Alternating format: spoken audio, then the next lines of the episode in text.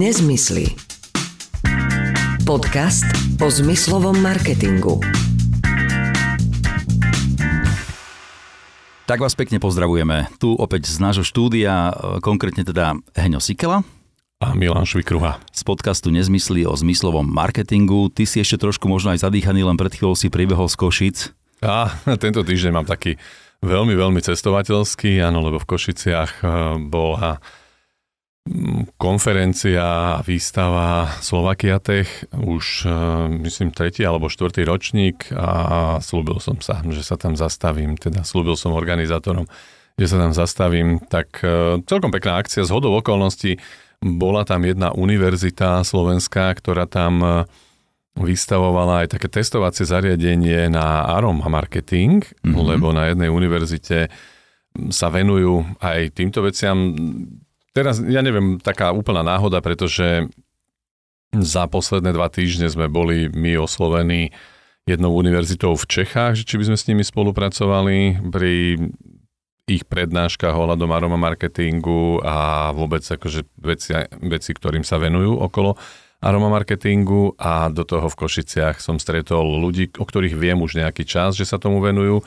a oni reálne testujú vône spôsobom, že ti naložia na hlavu také tie snímače, ktoré snímajú tvoje emócie a vnímanie mozgu mm-hmm. a potom ti dávajú ovoniavať vône a vlastne je to, je to zaujímavé, lebo som sa tam s nimi nejaký čas rozprával. Možno to je aj typ na to, že by sme ich mohli pozvať sem ako hosti niekedy a porozprávať sa o tom, ako to testujú, lebo to, čo ma na tom najviac zaujalo, bolo porovnávanie tvojich eh, akoby tvojich pocitov, ktoré vyhodnocuješ a ktoré teda dokážeš odinterpretovať a pocitov, ktoré oni namerajú. Mm. A to by mi nikdy nenapadlo, ako nestretol som sa s tým, že oni vlastne dokážu vyhodnotiť to, že takými tými všelijakými senzormi na, te, mm-hmm. na tele vyhodnotia tvoju reakciu, ale ty zároveň zapisuješ svoju reakciu. To znamená, ty ju vyhodnocuješ nejako a tvoje telo ju vyhodnocuje tiež nejako. Ale ak si pamätáš, my sme sa o tomto bavili, že myslím, že Manchester City vymyslel také šále pre svojich e, fanúšikov, ktoré Áno. sú plné receptorov a na základe toho, ako ten zápas prebieha, tak oni tam majú zapísaný celý ten celú tú krivku toho, akým spôsobom sa hýba, hýbe tá samotná emócia toho človeka. Áno, s jedným jediným rozdielom, že tí, e, že tí fanúšikovia nezapisujú tie no, svoje to pocity. nie, to je pravda. Oni majú iba tie ako keby objektívne údaje. Áno, ty vidíš keď... obraz potom. Si to spätne vieš vrátiť, čo sa v danej sekunde dialo, že ten človek sa cítil takto, ako sa cítil. Že mal, tak. ja neviem, zimovravú kožu. Hej. Tak, to je ako keď prídeš k lekárovi a tam máš že subjektívny nález, objektívny nález. Mm-hmm. Subjektívne ťa niečo bolí a objektívne si vymýšľaš. No, Čo, ja neviem, či ťa nečaká náhodou nejaká akademická kariéra v tomto smere, keď už, keď už ťa začínajú oslovovať univerzity na, na spoluprácu a na tieto veci. A tak ja už som niečo kedysi ho pre, prednášal a teraz chvíľku bolo také obdobie, že veľa prednášania nebolo, lebo veď e, dva roky sa neprednášalo nikde a nič. Mm-hmm. A tak nie, že nikde a nič, ale prednášalo sa výrazne menej.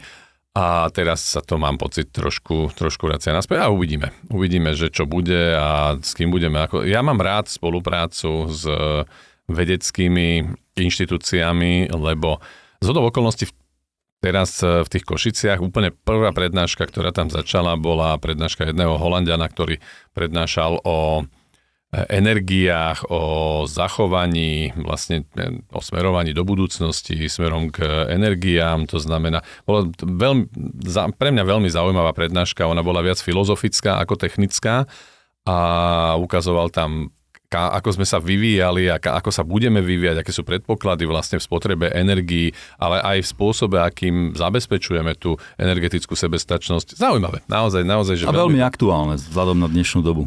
Samozrejme, tak práve preto to eh, bolo týmto smerom organizované vlastne celá, celý jeden veľký panel bol určený energiám, tak eh, mňa to teda celkom, celkom zaujalo tieto veci. Takže, ale eh, v podstate môj prvý zážitok so zmyslovým marketingom bol samozrejme, keďže som si povedal, že nepôjdem autom, lebo do Košic sa Nechcelo sa mi ísť do Košic e, autom už preto, lebo tento týždeň mám Košice, Prahu a presne na opačný koniec a ešte Uherské hradište, takže veľa, veľa toho je. A tak som si povedal, že Košice absolvujem vlakom No a vieš, aký je krásny zážitok, keď pôjdeš na Bratislavskú železničnú stanicu. Určite, no. Tam a... je čo robiť. Ja som, ja som sadol do vlaku, išiel som, e, do Košic som išiel v pondelok večer, a, lebo ešte pondelok cez deň som bol normálne v práci, večer som sa, uh, išiel teda na vlak a keď som pošiel, ja neviem, či to bolo tým, že ja cestovávam celkom rád, cestovávam vlakom, keď sa dá. Pred covidom som naozaj cestoval do Prahy, do Budapešti a do Košic, keď som išiel, tak som sa snažil ísť vlakom ale medzi tým COVID tento trošku obmedzil na mojej strane a teraz som po dlhšej dobe išiel vlakom. A neviem, či sa niečo zmenilo, alebo to bolo len tým, že ja som vo väčšine prípadov vlakom išiel, takže som cestoval ráno a teraz som cestoval vlakom večer.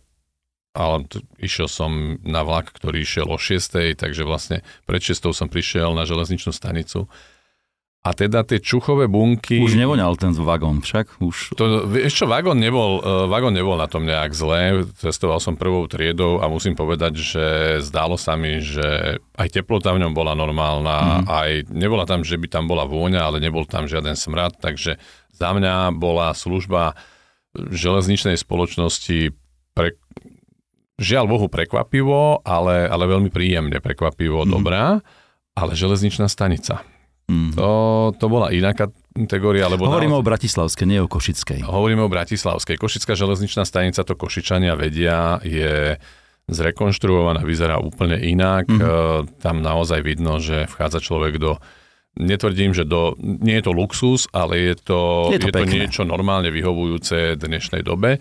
Bratislavská, ja nie som si tým istý, či vyhovuje vôbec koncu minulého tisícročia, myslím si, že vyhovuje tak 60. alebo 70.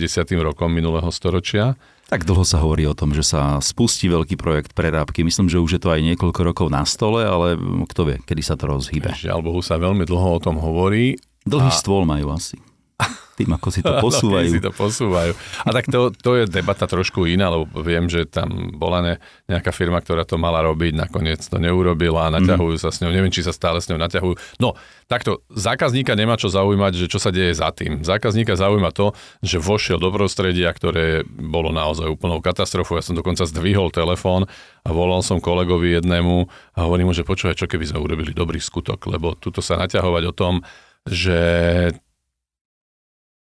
či by náhodou ne, nekúpili naše služby, je asi zbytočné a ja mám pocit, že keby sme tam dali tri alebo štyri naše zariadenia aspoň okolo vstupov, mm-hmm. tak by ten šok pri vstupe do tej budovy nebol taký, aký teraz je, lebo teraz je naozaj katastrofálny.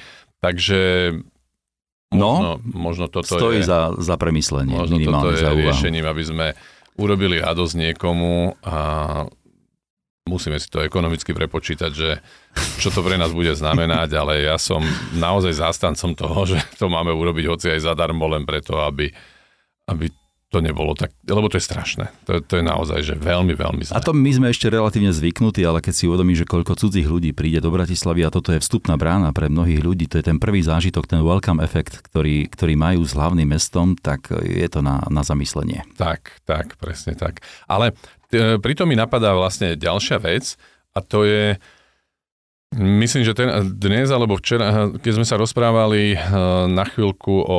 Teraz pred, eh, pred nahrávaním si hovoril, že keď si si pozeral nejaké články, tak veľmi často vidíš eh, aroma marketing v kontexte nejakých luxusných hotelov alebo predajní alebo akýchkoľvek luxusných prevádzok. A ja vlastne teraz narážam na to, že aroma marketing nemá byť o luxuse. Samozrejme, my sami hovoríme o tom, že aroma marketing je súčasťou budovania značky, ale to je aj súčasťou budovania značky jednoduchých e, firiem, lebo aj v no, jednoduchej firme nie je jedno, že či tam je smrad, alebo je tam príjemná atmosféra. Takže dokonca, keď, e, prišla covidová doba, tak si pamätám jeden rozhovor s um, jedným vysoko postaveným manažerom od nášho dodávateľa na vône a bavili sme sa o tom, že teda čo bude ďalej s aroma marketingom a on bol nepredstaviteľne optimistický, lebo hovorí, že vieš, teraz je obdobie, kedy mnohí budú šetriť. A my si pod pojmom šetriť predstavujeme, že aroma, tak tu netreba, škrtneme. Čo je Poprvé, veľký omyl v zmysle budovania značky, lebo pri budovaní značky firmy investujú obrovské peniaze do budovania značky. A, a zrazu to máš zastaviť. No ale hlavne v tom obrovskom rozpočte budovania značky je investícia do aroma marketingu vlastne úplnou smiešnosťou. Mm-hmm. Takže je to je... Šetrenie na nesprávnom mieste. No je to neznalosť. E, ja rozumiem tomu, že marketingoví manažery sa neučili o aroma marketingu na školách a nemali kedy a ako násať tieto informácie. To znamená, že pre mňa to je naozaj rozhodnutie, ktoré nie, nie je podložené dostatočnou znalosťou veci. A druhá vec je, že v rámci toho šetrenia, a to, to bola myšlienka vlastne toho, toho manažera z, od nášho dodávateľa, tak on hovorí, že vieš, keď e, firma má niektoré veci, ktoré nie sú v úplne najlepšej kondícii, a to sa mi presne spája s tou železničnou stanicou. Rekonštrukcia železničnej stanice, ktorá by oni ju dokonca, myslím, premalovávali a urobili nejaký ľahký facelift relatívne nedávno, pred pár rokmi. Neviem, čo to stálo, ale určite to nebolo úplne najlacnejšie, ale výsledok je v podstate, že je to stále to isté. Mm-hmm. A pokiaľ by si tam umiestnil vôňu, tak ty za naozaj pár niekoľko stovák euro a bavíme sa o jednotkových stovkách euro na niekoľko miest, pokiaľ tam umiestníš mesačne, dosiahneš efekt, ktorý úplne zmení vnímanie prostredia. Takže toto je vlastne pri aroma marketingu celé pomílené, že, že pokiaľ ty, ty teoreticky dokážeš, a teraz nemusíme sa vôbec baviť o službách našej firmy, ale všeobecne, keď e, dokážeš dos- priniesť vôňu do prostredia, ktoré je už ošarpané, tak tá vôňa úplne zmení vnímanie toho ošarpaného priestoru a dokonca sa to dá, dá teoreticky nastaviť tak, že ty začneš vnímať to prostredie ako historické, patinové a, mm-hmm. a mhm. proste v spojení s peknou vôňou mm-hmm. ti to môže dať aj pozitívny zážitok. Ke, no samozrejme musel by sa tomu niekto venovať a pracovať s tou myšlienkou a tým len chcem povedať, že spájať, že vôňa znamená striktne použitie v luxuse je veľmi nesprávne spojenie, ale že veľmi nesprávne spojenie práve, že vôňa sa dá použiť v prostredí, ktoré nie je práve najatraktívnejšie. Často totiž to neatraktívne prostredie, alebo teda hlavne staršie budovy, majú naozaj nedobré pachy. S tým, s tým sme sa stretli, neviem, či som o tom niekedy hovoril v našich podcastoch, ale s tým sme sa stretli vo Viedni, keď my sme začali podnikať v Rakúsku, tak tam reštaurácie v podstate, keď sa dozvedeli, že existuje niečo ako aroma marketing, tak s nami začali otvárať témy, že v mnohých budovách tých historických centre Viedne, kde sídlia luxusné reštaurácie, majú problém s, so zápachom... Z vlhkosti zo zeme? Presne tak. Mhm. A, a to sa dá, vieš, ty môžeš, niektoré veci sú až neriešiteľné z technického hľadiska, pretože sú to budovy, ktoré sú samozrejme pamiatkovo chránené. Ty to nemôžeš tam, podrezať ako dom, keď ti do neho preteká vlhkosť, to je tak, jasné. sú tam veľmi striktné limity ale dá sa tam dať e, vôňa, ktorá toto úplne potlačí. Mm-hmm. Takže to, e, to bola taká debata, debata trošku... E, K tým aktuálnym veciam, ktoré si ty vlastne zažil v posledných dňoch a čo si vlastne videl. Bol to iba úvod, ale mám pocit, že taký dlhý úvod, že neviem, či sa dostávame vôbec k ďalším dnešným témam. Ale ja to, som niečo to, našiel. To, to, to sú aktuálne zážitky. Možno sa vieme od toho odraziť ďalej, ale teda najskôr sa opýtam, mal si už dnes kávu? Lebo viem, že ty nie si nejaký kavičkár, ale vždy tak čakáš na nejaký taký impuls, kedy to príde taká tá chuť na ňu a Nemal som dnes kávu, aj keď dnes som e, bojoval s tým, že či si nedám kávu preto, lebo my máme podľa mňa do, veľmi dobrú kávu vo firme a teda aj ja si v nej viem v tom kávovare urobiť ristretto, ale nemal som kávu preto, lebo po nahrávaní dnešného podcastu idem na jednu akciu, kde asi kávu budem mať. Mm-hmm. Takže preto som si nedal kávu. Pýtam sa aj preto, lebo, lebo som sa trošku pozeral po takých, že najznámejších eh, svetových reklamných kampaniách, kde zmyslový marketing eh, hrá z nejakú tú svoju úlohu. A musím povedať, že ma veľmi zaujalo to, čo sa urobilo v Južnej Koreji, lebo Južná Korea je krajinou kávy. Ono sa to nezdá, ale samotný Seoul má, ja neviem, trikrát viac kaviarní ako napríklad New York. Aha, to a, som nevedel. No a keď e, spoločnosť rýchleho občerstvenia Dunkin Donuts e, rozmýšľala nad tým, že ako tú kávu dostať aj tam, predsa len boli známi tým, že e, poskytujú donuty, šišky a tieto veci, tak vymysleli takú kampaň v rámci verejnej dopravy práve v Soule, kde sa tá verejná doprava veľmi využíva a nainštalovali zariadenia do autobusov a do, do metra, tam niekde blízko zástavok, kde sa nachádza aj Dunkin Donuts. Ako sa blížili k zastávke, tak spustili takú ich tú klasickú zvučku, taký ten jinglík uh-huh. a do toho uh, rozhovor dvoch ľudí, žena sa pýta, alebo teda hovorí, mám pre teba kávu, Zlatko. Za tým muž, že uf, kde si ju zohnala, vonia to nádherne. Hej? Tu v Dankine. Hej? A do toho taký korporátny hlas, Dankinová káva na vás čaká priamo na zastávke. Toto sa dialo tesne predtým, ako ľudia vystupovali na stanici, kde bola takáto Dankinová predajňa. Uh-huh. A v momente, ako zaznel ten jingle, ešte v rámci toho vozidla MHD, tak sa spustila vôňa kávy. A teraz si uvedom, čo sa vlastne stalo. To je, to je totálne invazívna reklama. Hej? Áno, áno, to je... Uh-huh. Ty tam stojíš, zrazu počuješ tento rozhovor ľudí, ktorý je veľmi príjemný, v takom veselom duchu, trošku koketný. Do toho tá vôňa kávy, vystúpiš z vozidla, rovno pre tebou je Dunkin, ponúka šišky a kávu. Počúvaj, za dva týždne tej, tento, tejto kampane dokázali zvýšiť obrad o 30%. No, úžasné. No, ale, ale to sú typické príklady e, využitia zmyslového marketingu ako takého. Ja e, sa ospravedlňujem, ale keď, keď si o tom rozprával, tak mne napadol úplne iný príbeh, ktorý nie je z, zo Soulu, ale z Bratislavy. No. A neviem, či e, si pamätáš, lebo to bolo v 90. rokoch sa udial taký, taký humorný príbeh, ktorý je pre... Ale ja, normálne, ja, ja si viem, na čo takou jednoduchou verziou tohoto urobenou v Bratislave. Uh, nemala to byť ale reklama, bola to, bola to humorná scénka, veľmi sa o tom potom rozprávalo a pre mňa naozaj, že krásny zážitok, keď som, eh, keď som to počul, kedysi boli v električkách také e, označovače lístkov, ktoré tom bolo treba potiahnuť na vrchu takú... Um, Zácvak, aby to prerazilo áno, ten lístok. Pre, uh-huh. ka, kolíkmi sa prerážali. Áno, ako kedysi, keď lístky. si mal uh, v závodoch Áno, áno, Ako presne. sa to volalo? No to, to boli pichačky. Pichačky, normálne. Tak, toto tak bolo na niečo spôsob. podobné bolo v električkách a partia študentov si vtedy vymyslela, že, že urobí humornú scénku pre ľudí, Takže dvaja, ktorí si nasadli do električky, prišli k tej mašinke a keď sa električka rozbehla, tak začal tým tak klepať, to robí taký zvuk, že tom, tom, tom. A, a hovorí kávu, kávu. Všetci pozerali a on kávu. A keď električka zastavila na ďalšej zastávke, tak tam nastúpil ich kamarát oblečený za čašníka s kávou a že kto si tu želal kávu. Takže to, to je trošku iná verzia tejto, uh, takéhoto marketingu, ale naozaj, že iná verzia. Inak možno zaujímavá motivácia pre mm, akúkoľvek kaviareň, lebo v princípe to dokážeš aj dnes urobiť.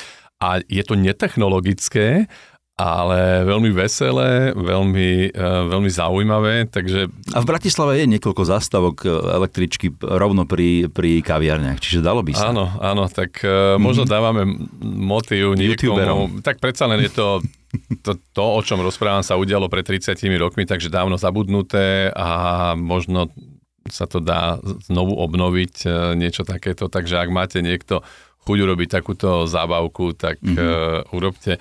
A ja myslím, že lepšie ako na Dunkin Donuts. A dokonca možno s prirodzenou vôňou, lebo aj keď teda tá malá šáločka nedá toľko vône, asi, aby... Asi nie, no. No, tak potom vo vrecku musíš mať nejakú malú mašinku s vôňou, s vôňou kávy. Takže uh, takéto no, malé porovnanie toho, ako sa to robí v Bratislave, alebo robilo v Bratislave už pred 30 rokmi a kam sa hrabe nejaký soul z technológiami na trošku inej úrovni. A ak stíhame, tak možno, že ešte jeden príklad, ktorý ma tiež svojím spôsobom e, zaujal, keď som hľadal nejaké takéto nielen kampane, ale vôbec aj značky, ktoré sú veľmi úzko spojené so zmyslovým marketingom. Najlepším miestom pre nakupovanie u amerických tínedžerov, a to asi vieš aj ty, aj, aj z filmov, aj tým, že si tam bol, je sieť obchodov uh, Abercrombie and Fitch. Hej, to ano, je, ano Možno to ľudia poznajú, dospelí sa tam necítia veľmi dobre. Ale to je normálne, lebo býva tam dosť tma kvôli slabému osvetleniu. Tiež je tam veľmi silno cítiť také jedinečné parfémy a kolínske a tak, úplne všade. Uh-huh. Blízko oblečenie na oblečení, pod oblečení. do toho hrá pomerne hlasná hudba, takže keď tam príde dospelý človek, takže spiatočka, hej, ale väčšinou ten rodič chvíľku vydrží, kým e, sa pozrie, čo ten tínedžer vôbec chce, chce mm-hmm. na mhm. seba. Dospelý odtiaľ potom utečie, ale tí 14-15 roční e, ľudia, tých nič z toho netrápi. Hej. V skutočnosti sú tieto faktory úmyselne súčasťou tejto značky a, a toho tínedžera prinútia stať sa, stať sa vlastne jedným z nich. Hej. Že že veľmi, veľmi silnú lojálnosť pocitia k tomu a, a na niekoľko rokov si ten obchod tak zalúbia, že prakticky je to tá prvá voľba, keď si potrebujú niečo kúpiť, nejakú mikinu alebo nejaké tričko, čiapku, čokoľvek. Ja mám niekoľko zážitkov s e, touto sieťou a jeden zážitok má práve súvisť aj s tým nastavením všetkých vecí okolo zmyslového marketingu, osobné zážitky. E, Abercrombie u nás nie je ako predajňa, v Európe, ja pokiaľ som bol v predajni, myslím, v Amsterdame, e, som bol v Abercrombie. Neviem, či Praha náhodou už nemá jednu... Neviem o tom, že by v Prahe Nie. bola predajňa Abercrombie. Mm-hmm. Viem, že v Dánsku boli predajne, keď som bol v Holandsku, je určite mm-hmm. to dokonca viem presne na jednom rohu, e, kde je predajňa Abercrombie, lebo vždy, keď som tam bol, tak som sa pozeral aj na technické riešenia, aj kam sa posunuli. A áno, oni to doslova poňali tak, že je, to, je tam prítmie, je tam, eh, je tam veľmi silná vôňa, je tam hudba, proste má to všetko, o čom sa my rozprávame, tak to, to všetko je Abercrombie poňaté tak ako veľmi striktne.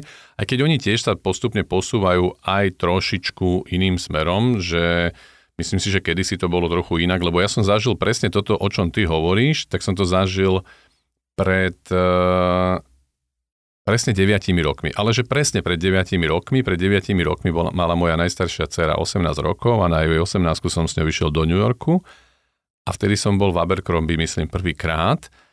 A my sme prišli do New Yorku, okrem teda iných vecí, ktoré sme si v New Yorku pozreli, tak ona vlastne prišla za mnou, že ona chce ísť do Abercrombie mm-hmm. a mhm. do Hollisteru, lebo to sú dve značky, ktoré sú tej, no, tej dobe, v jej veku to a bolo... stále to vlastne tak fičí, že v tom tínedžerskom e, veku sú to tie najvyhľadovanejšie ako, Treba povedať, brandy. ako za mňa, ja mám doma niekoľko miky na Abercrombie, mm-hmm. uh, neviem, či dokonca nemám na sebe teraz rifle Abercrombie, a takže ja... Nebudem sa pozerať. Som, som, som po 50 a, a mám, a spodnú bielizeň nosím Abercrombie kompletne. No to už zase ste mňa veľa, aby som To už naozaj nebudeme no, kontrolovať. Ale môj zážitok z New Yorku s mojou dcerou, keďže moja dcera vtedy bola ladená, mala 18 rokov a to najhnus, najhnusnejšia vec, akú si ona v tej dobe vedela predstaviť, je nejaká rúžová farba. A, lebo to je, to je hrozné mať na sebe rúžovú farbu, ona predsa nie je žiadna pubina, no nie, nie je pubina, nie je žiadne decko. A my sme vošli do Abercrombie a tam to naozaj bolo také, že úplne uhnané do extrému, všetko tmavé, tak sme sa pozerali, prechádzali, ja som sa išiel pozrieť, že teda čo tam vlastne majú, že si pozriem veci, mm. že mhm. o čom ten obchod je, lebo som to nepoznal. A ona v jednom momente prišla za mnou a hovorí mi, že táto mikina sa mi páči. A ja, že no dobre, tak čo, tak ideme ju kúpiť. A ona, že ale ja neviem, aké je farby. Tam to umelé osvetlenie bolo uhnané až do takého extrému, že nebola si istá, či je červenej alebo rúžovej farby. A ja hovorím, že no dobre, však to je jedno. A ona to nie je jedno, lebo červenú mikinu na seba dám, ale rúžovú nedám. A, tak čo vyniesla ju von na denné sa dostali normálne do stavu, že ja hovorím, tak jediné riešenie je, uh-huh. že musíš zobrať tú mikinu, ísť ku vchodu a vlastne tá, tá predajňa bola riešená tak, že tam, aby bola tma, tak tam boli závesy vlastne, také veľké, ťažké závesy mm-hmm. všade. A na okna neviem, či tam tým pádom boli za tými závesmi, možno áno, možno nie, ale vlastne na hlavnom vchode si prechádzal cez eh, hrubý záves a vlastne jediné, čo sa dá urobiť je, že zobrať tú mikinu, prísť k tomu závesu, odkryť ten záves, lebo keď vchádzaš a odkryješ ho, tak na chvíľku tam je prirodzené svetlo. A hovorím mi, tak to zober, choď dolu, lebo to bolo niekoľko poschodové tá predajňa. Mm-hmm. Uh, tam odkry a uvidíš, že to je zlomok sekundy a ona, že no ale to začne pípať, lebo tam sú samozrejme tie senzory Aha. a odrazu sa to tvári, že s tým ideš utekať preč a hovorím, tak keď to začne pípať, len vysvetlíš tomu predávačovi, že sa iba pozeráš na farbu, veď nikam, nikam s tým neodchádzaš. Teraz keď niekto, niekto počúva, povie, a to je chore, aby takto existovala predania, že nevieš vlastne identifikovať farbu oblečenia. Pozor, je to chore. A to, to práve tým chcem povedať, že za mňa v tom momente v tej danej predajni to už bolo uhnané do... No lebo to bol, si rodič. To bol nezmysel. No? Ale pozor, toto nie je len o tom, že som rodič. To je aj o tom, že som nejaký manažer zodpovedný za ekonomické fungovanie firmy. Mm-hmm. A ako to nakoniec dopadlo? Cera samozrejme povedala, že ona tam zo seba nebude robiť e, nejakého tajterlíka, ktorého tam budú naháňať, že či náhodou tú mikinu nekradne. Mm-hmm. A povedala, nekúpim si ju, lebo ja neviem, aká je. Mm-hmm. A takže, takže tu tie zmysly, tá podpora zmyslov bola uhnaná vlastne na úkor reálnych rozhodovacích schopností človeka. Z, oni, Abercrombie to poňalo spôsobom, že my vás vma, manipulujeme v tom dobrom slova zmysle do niečoho, ale pre, za mňa to prestrelili už do takej sféry, že sa to nedalo. A treba povedať, že keď som Teraz som naozaj nebol, 3 roky som nebol v Holandsku, lebo, lebo predtým sme tam chodili na všelijaké výstavy, okrem toho tam máme obchodných partnerov a vlastne ak prišiel COVID, tak odtedy som v Holandsku nebol. A keď som pred tými tromi rokmi ešte bol a bol som v tej predajni Abercrombie, tak ona už nie je taká úplne čierna, ako mm-hmm. bola tá v New Yorku. Mám pocit, že aj oni sa trošku už, už pred covidom posunuli, kde sú dnes, neviem, naozaj som nebol niekoľko mm-hmm. rokov v takejto predajni. A za mňa toto bol už nezmysel, lebo vravím, v prípade mojej cery tým vlastne zabránili jej kúpiť si niečo. Mm-hmm. Takže moja skúsenosť, moja prvá, to bola moja prvá skúsenosť z Abercrombie. Na druhej strane neodradilo ma to až toľko, pretože som tam naďalej Naďalej som zákazníkom Abercrombie, občas si tam niečo kúpim, či už cez internet si objednám, alebo keď som niekde, kde tá predajňa je. Ale tá skúsenosť vtedy bola pre mňa sklamaním. Bolo to úžasný zážitok byť v tej tme a proste emočne skvelé, mm-hmm. ale vo výsledku to nevyvolávalo nákup. Takže za mňa už uhnané do extrému. Áno, súhlasím, aj teda naozaj má to logiku, čo hovoríš. Na druhej strane robili nedávno aj také pokusy, že si mladí ľudia zavreli oči, chodili po jednotlivých obchodoch a Abercrombie bol jeden z mála, ktorí dokázali identifikovať už len na základe tej veľmi silnej vône a veľmi silnej hudby. Ale to, to je jednoznačné. To, to je... Takto, uh, my sa bavíme Myslím, že kedysi pred niekoľkými mesiacmi, ešte keď sme štartovali tieto podcasty a, bavi, a rozoberali sme samostatne aroma marketing, mm-hmm. Instoradio, digital signage, tak sme sa bavili o tom, že o čom to je, na čo to je vhodné. A pri aroma marketingu sa naozaj bavíme o tom, že je to súčasť budovania brandu a ak sa bavíme o budovaní značky, tak bez diskusie vôňa je akokoľvek vravím, keďže sa to zatiaľ nevyučuje alebo vyučuje len veľmi obmedzene na školách, tak manažery zatiaľ nemajú odkiaľ získať tú informáciu, že, že vôňa je jedna z najdôležitejších vecí pri budovaní značky, pokiaľ máme teda miesto kontaktu s klientom, lebo však e, sú aj značky, ktoré nepotrebujú, nie, nie sú v kontakte takom tom, nemajú predajne, takže nemusia sa spájať s vôňou, mm-hmm. ale to je vec budovania značky. A potom ale druhá vec je otázka podpory predaja. Pretože vôňa môže slúžiť na budovanie značky, na podporu predaja, na úpravu nálady človeka, pretože môžeš človeka ukludniť v nejakých priestoroch, ktoré sú trošku, kde, kde ľudia bývajú nervóznejší. To sú napríklad pobočkové siete poisťovní. A, to, to, to je o tom, že akým smerom sa uberáme pri použití aroma marketingu. Takže áno, súhlasím s tým, že určite sa ukázalo, že perfektné, skvelé uh, identifikovali zákazníci mm-hmm. značku, ale potom je otázka nákup. Mm-hmm. A tam treba hľadať správny kompromis. A nakoniec boli jedni z prvých, myslím, že čo začali robiť takúto kombináciu billboard, prevoniam billboard tým, čo mám na predajni a zároveň teda prepojím zmysel uh, toho brandu s prípadným nákupom. Lebo toto to Abercrombie vlastne robí, že keď chodíš, ja neviem, na zastávke električky máš, ako sa tomu hovorí? City Light. City Light, tak oni ho majú prevoňaný. Áno, no uh, tak City Lighty sme prevoniavali aj my v Bratislave, uh, takže nie sú až tak uh, dopredu oproti nám. My sme aromatizovali zástavky MHD, aromatizovali sme ich kvôli tomu, že tam bola reklama na dokonca na energetického operátora, čo je úplne človek by nepovedal, že takéto spojenie môže nastať. A nastalo a bolo to, fú, akože toto sme naozaj robili pred možno šiestimi rokmi, takže sme relatívne pokrokoví. Fajn, dobre, tak myslím, že sme otvorili vlastne dnes aj niekoľko tém, niektoré sme aj uzavreli a tie, ktoré sme nechali také trošku pootvorené, sú možno, že nastavené aj smerom k vám, poslucháčom, ak by ste mali ohľadom zmyslového marketingu aj v tejto sfére nejaké otázky, tak nezmysli zavináč storemedia.eu, to je náš e-mail, alebo teda môžete využiť aj komunikátor na stránke storemedia.eu. Prajeme vám pekný deň, Vyzerá to tak, že na víkend sa znovu už trošku počasie zlepší, už nebude taká zima, nebude toľko pršať, tak uh, peknú jeseň. Nech sa vám darí. Heňo a Milan sa vám prihovoria aj v ďalšej časti podcastu Nezmysly